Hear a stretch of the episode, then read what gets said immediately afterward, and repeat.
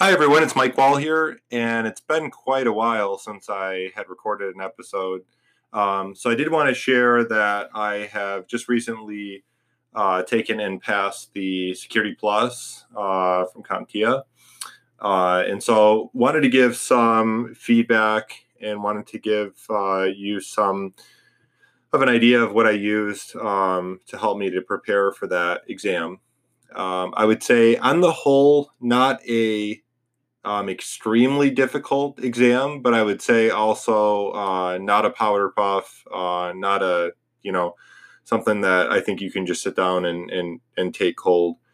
Um, I've been in IT for over 16 years. I've taken multiple different certifications, um, and so definitely this is one that I would advise that you um, at least try and prepare um, a month or two I would say, um, and that it also depends on experience and how comfortable that you are um, with security and and, and um, the topics that are covered in Security Plus.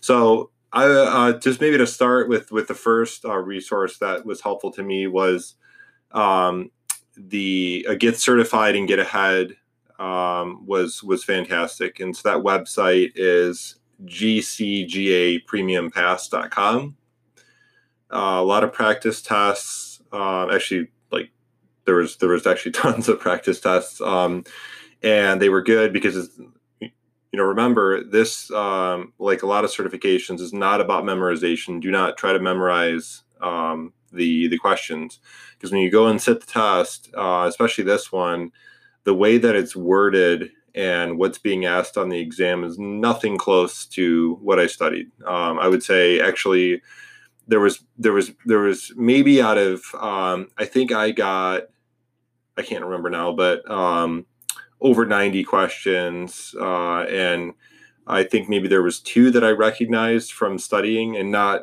word for word at all by any means, but just um, in context. Um, and so uh, that's that's the first resource I would recommend. So the uh, get certified and get ahead. Um, the second one would be the uh, TestOut. So uh, testout.com, they've got a security pro uh, a courseware, um, which again, lots of uh, performance-based labs to study on, and lots of practice tests, which are really um, which are really helpful. Um, so I have read and I have heard a couple different things from folks who are saying that the Dion training was helpful, the practice tests were helpful. Um, I didn't use any of that this time when I studied for this certification. Um, I just I just chose not to. Um, and the other one would be the Professor Messer um, that I used a little bit, but not really. Um, and no no particular reason. I didn't not saying that they were a good or bad. I just I just uh, didn't use it. Um, and so just between the uh, get certified, get ahead, and the TestOut is what I sort of centered on. And um, after a while, too, I think you'll find that a lot of these um, these training programs or courses or material that's available, they're generally all about the same. Um, I think I'll probably have people that'll disagree with that, but um, remember, this isn't about memorizing questions and memorizing the answers. This is about seeing as many different questions, seeing as many different uh, um, explanations, so that when you see a question on the exam, it's familiar enough that you can make a uh,